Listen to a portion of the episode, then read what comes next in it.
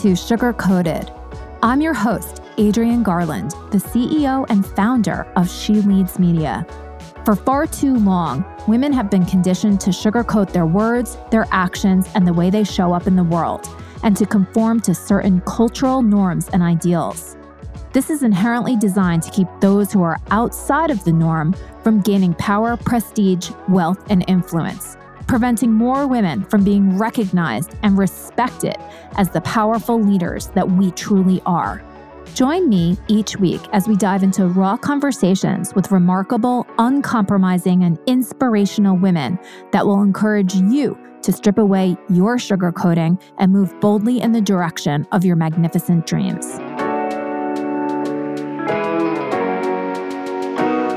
Hi, everybody, and welcome to Sugarcoated. I am thrilled to introduce my next guest to you all. Her name is Henley Vazquez, and she is with Fora Travel. She is a co-founder of this incredible travel business that has revolutionized uh, the travel industry. Welcome to Sugarcoated, Henley. Hi, thank you so much for having me. So excited to be here. I am so excited for you to be here today, too. And this is the second time that we're doing something that is similar to this.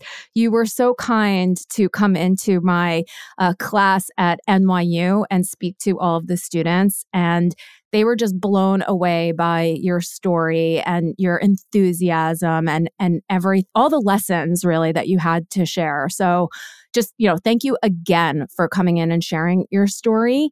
And this podcast is all about women entrepreneurs, women leaders, and having conversations that are not sugar-coated. So I would love for you to just give everybody a little bit of a background on, you know, who you are and how you came to be the co-founder of Fora. Yeah. Um, well, first of all, thank you for having me in your class. Those students blew me away. They were just, they were so thoughtful. They had so many smart questions. And for people who were learning about entrepreneurism, um, but not necessarily familiar with the travel industry, the way that they thought about it and and sort of questioned different parts of it was mind-blowing. So that was such a treat for me to get to be there and chat with them.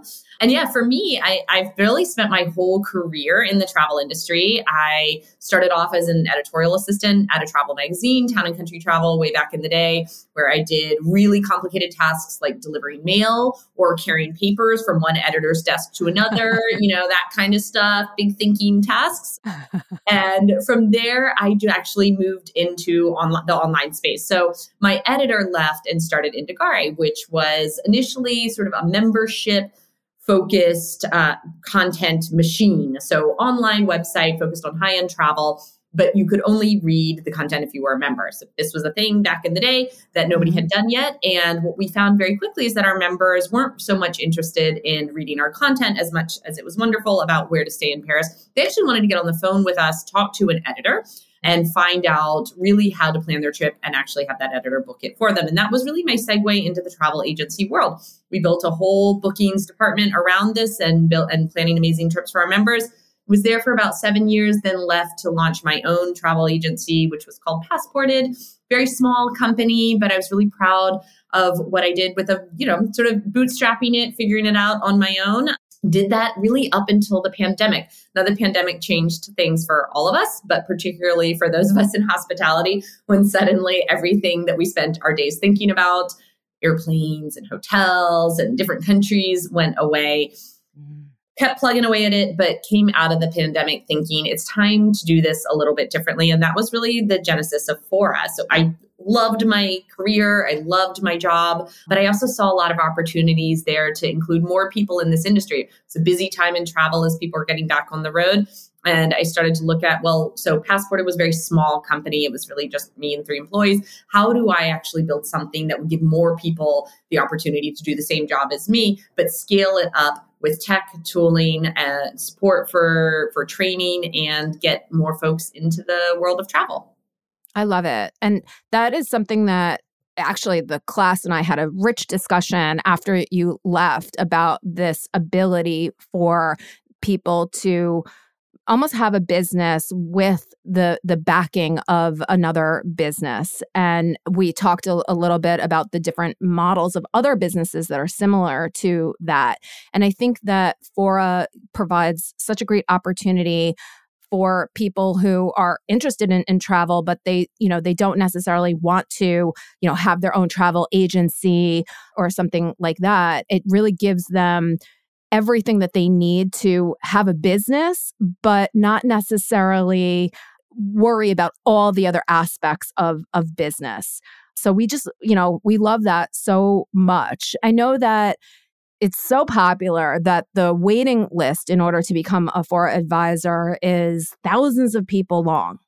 Yes. Um, so the wait list is long, but there are ways to get around it. If you sort of join one of our A M As that we run, where there actually are code words that can bump you up to the top of the list. So be sure to take a look at fora travel dot com um, and look at upcoming events, because there are ways for you to join different trainings and, and jump to the top of the wait list. But yeah, we are really careful about who we bring on. This is something where we want people who want to do the work. And it is a job. It is not about taking a cute picture of yourself on vacation and suddenly making money off of it. This is really digging in to the the sort of the work that is planning travel for people. But it is a fun job. And that is something where, again, running your own small business, that is not always fun. There's a lot that goes into it. So what we did with Fora is try to peel off the parts that were really difficult for me when I was indeed running my own small business. What took up a lot of my time that took away from my ability to focus really on, on selling travel, on planning more trips, planning better trips, attracting more clients.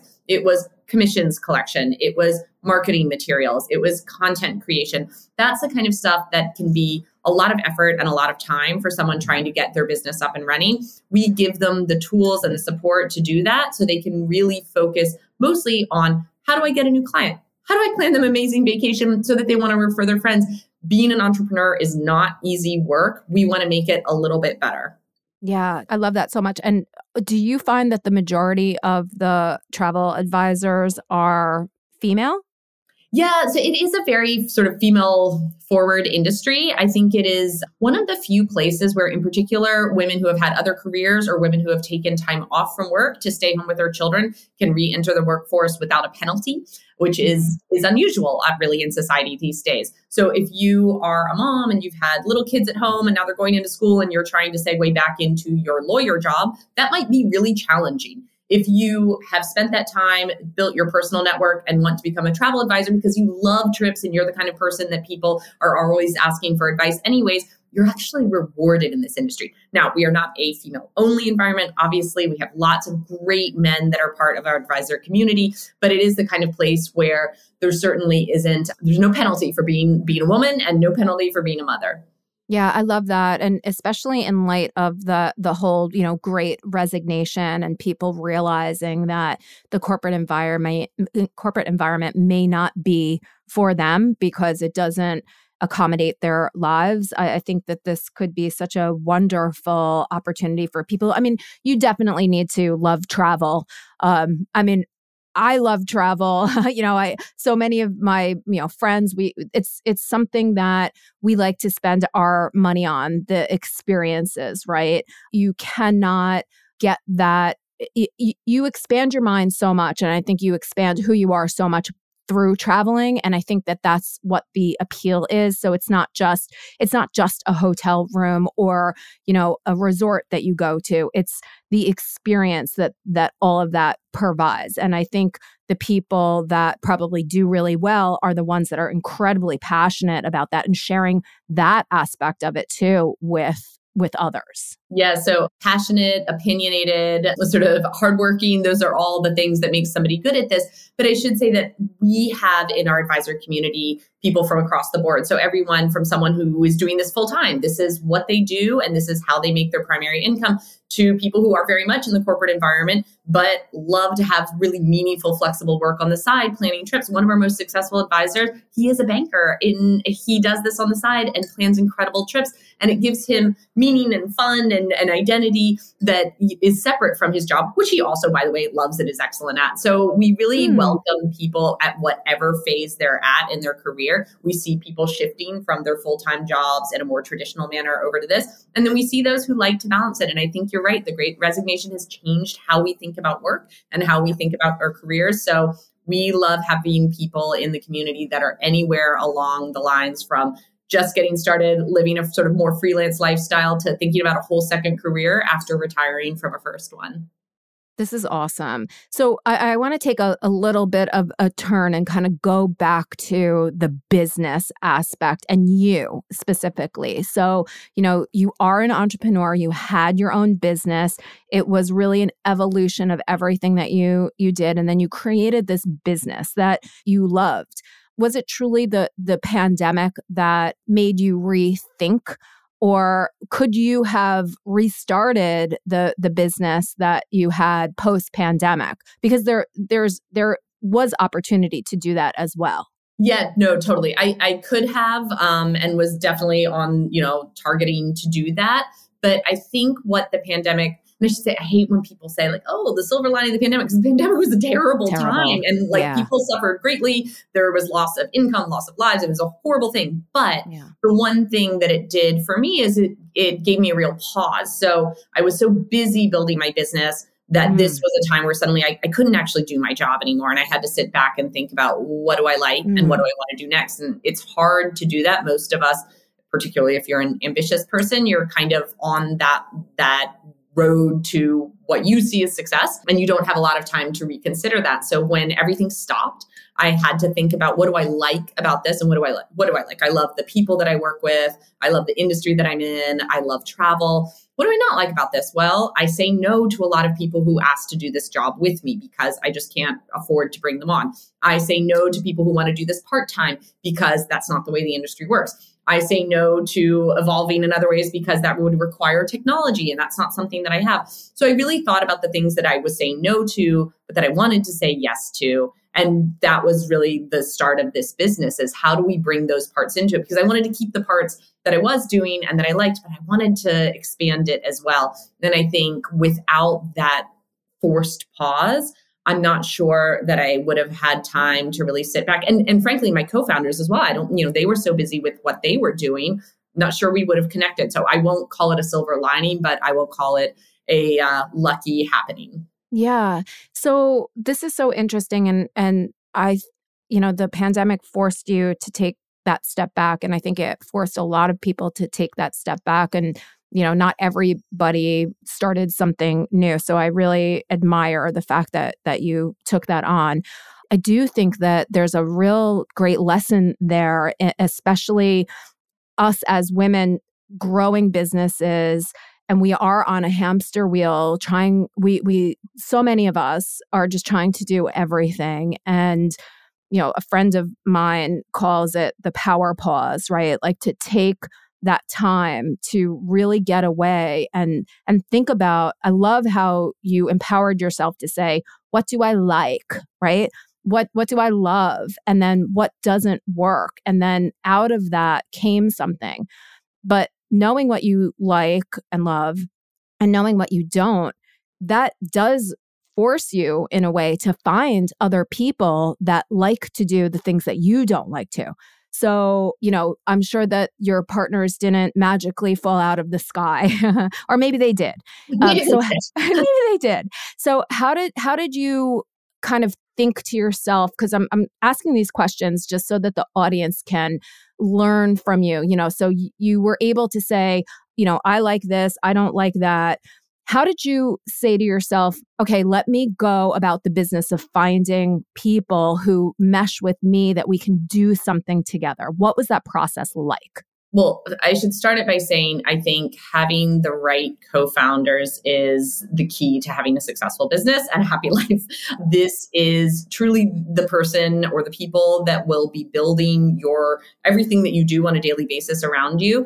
It should be someone that you have a lot in common with, but also someone you can disagree with and find ways to work together. You think about it, it's kind of like a marriage in a lot of ways, because this is your family that you're building together, is your business. So finding people who complement you, who are good at the things that you're not good at, being willing to admit the things that you're not good at so that you can connect with those folks is essential. And I was really lucky with mine. So my co-founder, Evan, he and I had known each other between when since our kids who are now in seventh grade were in first grade together. He had been in travel, but had also built and scaled big businesses. He was the co-founder of One Fine Stay, which, if you're familiar with that, sort of was a house, house as a hotel concept that came out of London.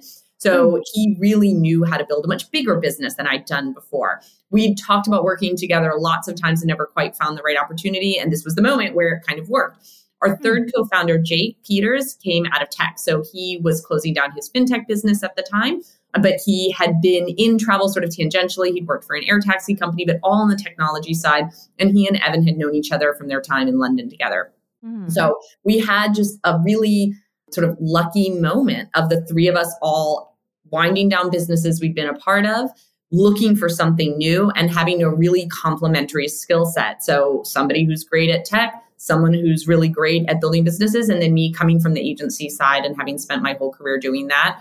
And it's just been such a joy to work with them and see where this has all gone. And, you know, you need all three of those, of those stands to keep this upright. Yeah. And, you know, how does that conversation go? And I know that it, it was over time and everything, but what is that point where you say, okay, let's do this, right? Like, are we really going to do this? Let's do this. What does that look like? Yeah. So Evan and I, we had already been talking for years about what could we do together? So that was easy. We had had things where he said, what about, what if this? And I'd say, no, no, no, that's not it. So when we sort of lit into the idea, which was, he said to me, and this was as people were starting to like go back to work, be in person, travel again. And he said, you know, I know so many really smart, interesting women. Why are they not all doing your job? They love to travel. They know a lot. Why aren't they doing your job? And I mm. said, well, here's all the reasons. And so he and I were kind of already on that path. Now, finding the third person was different. And we, Jake was not the first one that we met. We did talk to people, and we both agreed that if, unless you're pounding the table about a co-founder, it's enough. And so we mm. met other people who were wonderful, but just not the right fit. The minute that I met Jake, and again, Evan already knew him, we didn't know if he would jump to do this because he had a fintech company. He was in the process of winding that down, but we didn't know if he would jump into travel. It's like a weird yeah. little world.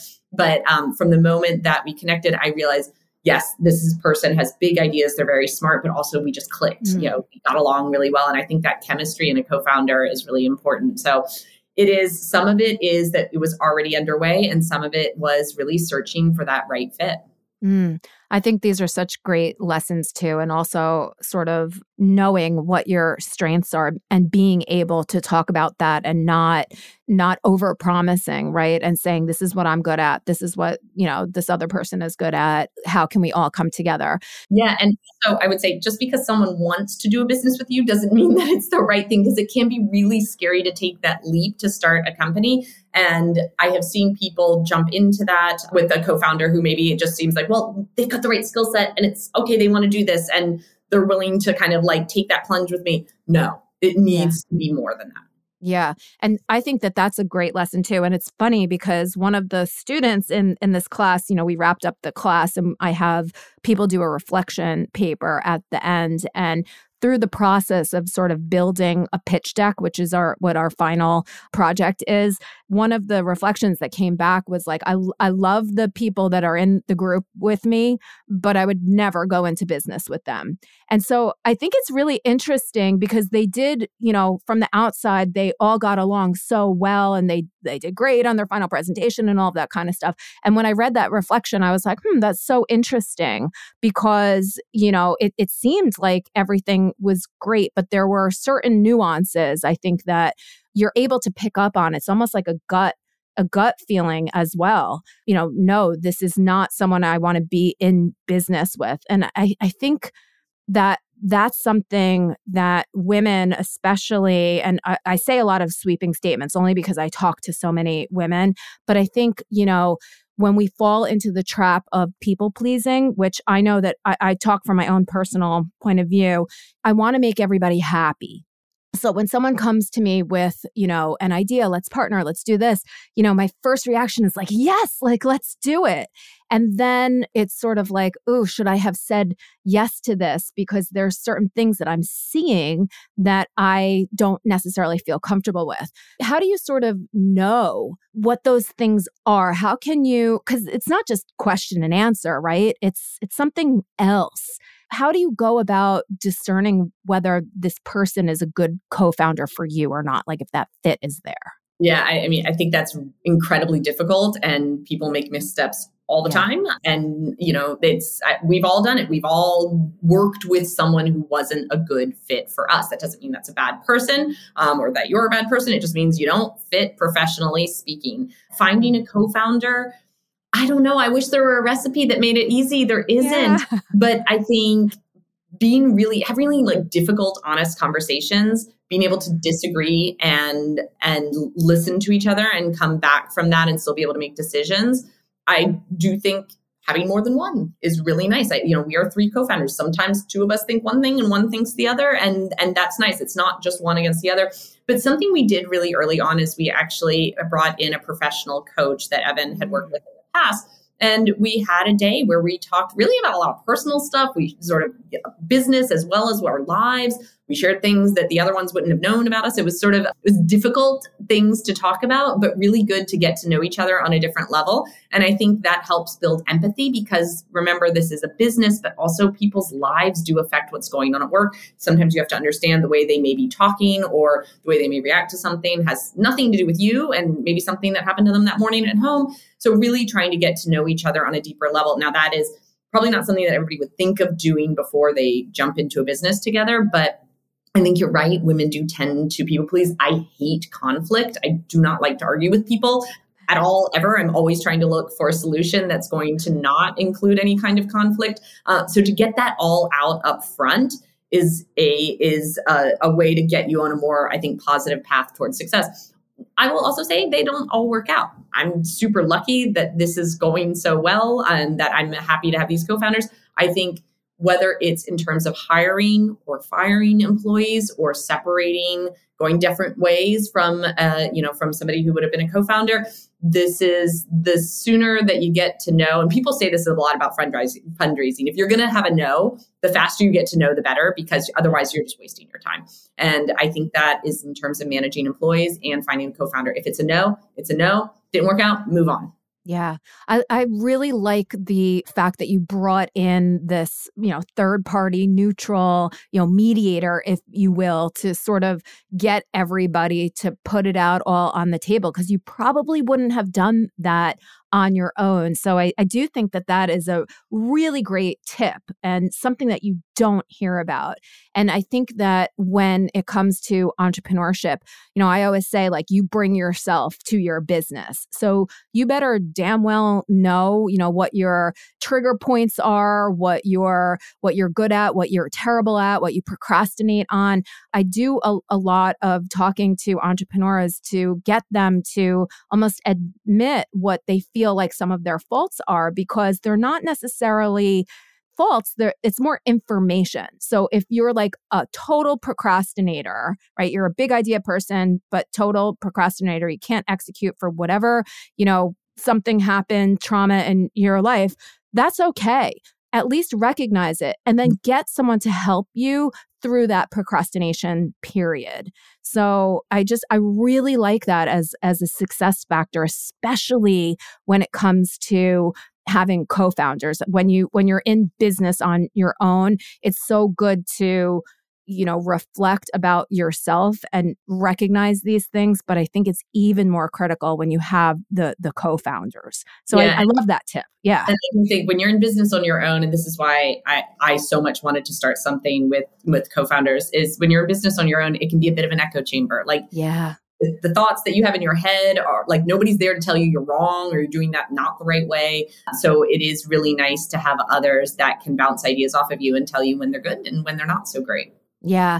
I think things that we don't talk about, like finding co-founders and everything, because it's women tend to start businesses out of, you know, I'm really good at this. So then they either start coaching business or they they start a marketing consulting business or something like that. And it is a very individualized type of business. And I think that in order to scale and in order to have some peace of mind, it is really great to have a co-founder. It's just that, like we're talking about, you need to find the right one.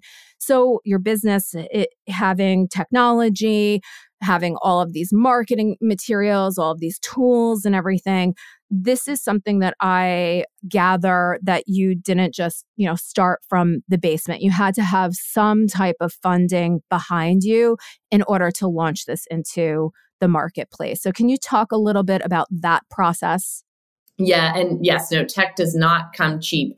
And we are not, you know, a few twenty-year-old coders sitting in a basement somewhere inventing the next Google. We're building a business that is for people. So technology is a big part of it, but we also need to think about how humans are integrating with this technology so that they can use tools to build their own travel planning business. So really, we're starting a business to help others start a business.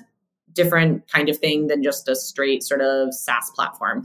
And yeah, we needed money to do that. So we luckily did well with our fundraising. We raised our seed round in summer twenty twenty-one with five million dollars. And then we did our Series A about a year later for thirteen point five million dollars. These are big numbers to big me, numbers. like yeah. more than yeah. I ever could have imagined in terms of dollar bills. But yeah, tech goes fast. So we, even with all of the money that we have raised, we are very careful about how we spend it, where we spend it, and that we focus on the right kind of tooling that helps our advisors. So I, I think evaluate what money you need to start your business. Some, some businesses don't need money. Don't feel like you have to go out and raise V C cash just because you're starting a business. I think the society, our society has sort of talked about the success of the entrepreneur in this kind of Silicon Valley, like, yeah, I raised big money and this is going to make me successful. It's not. And it's also like, it's really hard to do. Luckily, I was raising with people who had successfully done this before, so they knew how to navigate the process. I did it. That wasn't my world. That's not where I came from.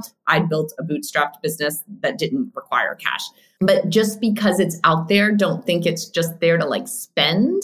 And that is one of the things we we have grown very quickly, but we've grown in a capital efficient way. We know that we have that money. We also know that the markets are wonky and you never know when your next round of funding is coming. So even when you are successful with a raise, listen to your board members, listen to your investors, listen to your instincts. Do not go out and blow a bunch of cash on, even with technology, what are you going to use it for? So one of the things when we started was really focused on the front end website. We're going to make this beautiful website. It's going to be an amazing experience, how to find your next advisor. What we realized really quickly was this is not actually about the consumer at the moment. What we need to do is build tools for the advisors. The website's okay. We got a long way to go. If you go on there right now, it's a nice looking website with a not perfect way to find the person to plan your trip. We are working on that. But what we've spent the last year and a half spending our money on is how to build the right tools for those advisors that are already on there, how to have a platform that they can log into in the back end, how they can have a chat app to connect with their community. All of that that's not like the exciting, sexy out there stuff is where we have spent our money because we've been really careful about it. And that's true whether you've raised, you know, one hundred dollars or one hundred million dollars. This is always, there is an end to money when you are talking about technology because it is expensive. So we were very successful early on um, and so far in our short lifespan as a company in terms of raising money, but we have always been really cognizant that we want to spend it carefully. These are other people's dollars that they've given to us. How are we going to give them value back and give value to our community while we're at it? So this is so important because the majority of women don't raise money, right? So venture capital financing goes to less than, you know, two percent of, of women founders. In that process, was there anything that you, you know, saw, learned, heard that you think you could sort of give advice to women who who do have businesses that need to raise money? Was there, because, you know, you you are one of the few that have gone through that process and successfully raised money. Hold back the curtain and tell us what's there. yeah, I, I mean, finding an investor who truly understands your business matters. All money is not created equal. And we did talk to different funds um, who were all lovely and encouraging. The one that we went with and that was ready to jump in and support us, because it's not like people were just all ready to fund us. The one that was the fit for us was the one that also understood our business and, and travel. And I think a lot of people may find this, whatever world you're in, it may not be the kind of business that people want to invest in. And travel and travel agencies is definitely not a world that a lot of venture capitalists have any interest in funding. Yeah. Ours understood it. They had been in travel before. They had seen the, the cracks in the industry and where there was room to, to sort of renovate that house. And they were willing to fund it, but also willing to give us the space to figure it out some on our own. So I don't know that there's a key to raising money as a woman or as an entrepreneur at all. I do know that the key to successfully working with a venture capitalist, and this is probably something that Click is also going to be what makes them excited to fund you, is finding somebody who really understands that industry and the business that you're building and trusts you to do it. I also think that co-founding with somebody who has raised money before makes a big difference. And people will say, ah, oh, she had to go and, you know, co-found with a man. Women don't get funding. You know, it's not that he's a man. It's that he knows how to raise money. He's done it before. And he's proven that he's had a good outcome from that, that he didn't just yeah. blow people's money. So man, woman, whatever, you can remove gender from that and just say co-founding with somebody. If you have not been the person that's raised money before, doing your business with somebody who has and knows how to navigate that process makes a massive difference. And how has the people that have invested in your company, how have they integrated themselves into your business? And do they provide, you know, advice? Has has anybody given you advice or required you to do something that you, you know, didn't necessarily want to do, but felt compelled to because they gave you money? I think something that I learned early on is they're not your bosses, they're your investors. So they may be on your board and you do have to listen to their advice, but they're not your boss. Mm. That said, they have pushed us on things and they've been right. So our growth mm. has been fast, and something they said to us end of last year and early this year is like, why aren't you, why aren't you doing more marketing? Why aren't you pushing harder? And we kind of went, I, I don't know, because we don't want to spend more money, or we're worried that our support system will break, or... And they said, look, if you're spending this much, why not spend this much more and see what happens? So they have mm. pushed us to grow faster, not for the sake of growing faster, but because they looked and said, you're doing it, do it a little bit more. And that is something where we listened to them and they were right. So I think mm. these are people who have seen more businesses that, than you have. That doesn't mean you do everything they tell you to. You are the expert in your domain. They may say things, and this has happened at times where they'll say something and we go, I don't think that's really going to work. And that's fine. They listen to us. Um, but knowing and and choosing to work with investors that are experts in your domain and have seen more businesses be successful and unsuccessful, take to heart their advice, because they may have good ideas. And there's ways to sort of test and push different parts without committing full force to it. Also, our investors, they are clients of our advisors. Some of them have joined as advisors themselves. So they wow. really have sort of put themselves into our shoes and the mm. shoes of our advisors. So they really understand the nuts and bolts of this business uh, mm. and the humans that are in it. There's a lot of talk in tech that becomes so focused on the software or on the tools that it forgets that these are people doing these jobs. And that's for any kind of company, even a much more technical one than ours. But we are building technology. We are a tech company at the heart, but it was for making travel advisors having a more successful job. And they really understand that because they're part of that, part of that system. Wow, they they really seem like incredible partners. I, I I love the fact that, you know, they are putting themselves into the travel advisor's shoes so that they can, you know, see what where are opportunities for improvement, where are things going really right. And I think that the message about, you know, the fact that these people have been in this industry, they've seen what works. I mean, everything is different now because of, of the pandemic, but still, people who really care, the investors who really care about your business, not just because of the returns that they're going to get, but because they want to see you as the founders to, you know, have a successful long-term business. I think that that is remarkable. Yeah, we have really appreciated it. Um, we understand we're early in this ride, but we're we're on the roller coaster with the right folks. So what is, what is sort of next for Fora? Whew, there's so much that's next. um, our big push right now is we're building a bookings platform that's just going to make it a lot easier for our advisors to go in and sort of execute on their bookings. So a lot of, again, behind the scenes, not the stuff that everybody out there is seeing. We are putting a lot into our front-end website to help make the process for consumers better, to go in and really get matched with an advisor who gets you and can help you plan travel, but really continuing to support our community by making their jobs easier as an advisor. Look, planning travel is hard. There's a lot of people out there trying to figure out which vacation to take. We want to help people organize and execute on those plans in a better way than exists currently in the industry. So that's really where our focus is at the moment. I love it. Well, Henley, this has been so amazing, and I always appreciate your time. I definitely am going to have you come back and talk to another N Y U class because hey, you, you, were, you were the superstar guest speaker. They were the you're in New York.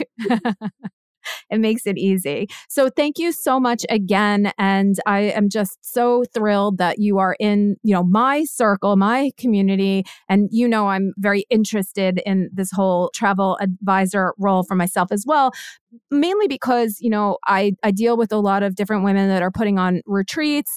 You know, we're, we're always thinking about going on some type of a vacation. It's sort of the, the stage of life where I am. So many of my personal friends are, are going on these really wonderful vacations. And, you know, people do ask me a lot, where should we go? What hotels are best? All of that kind of stuff. So I'm incredibly interested. And I think that I'm on the list somewhere. So we'll yeah, have to figure that out. Me. You tell me when you're ready to get started and we will get you started. And yeah, that is exactly it. If you are that go-to person for travel tips in your community, in your network, you're just leaving money on the table by not doing this job. And we will send you, and yeah, you tell me when you're ready and we'll get you. I know you're a little bit busy with your class, busy. podcast. we're, we're, we're here when you're ready to kick it off. Well, thank you so much. It was just wonderful speaking with you today. Thanks so much. Bye.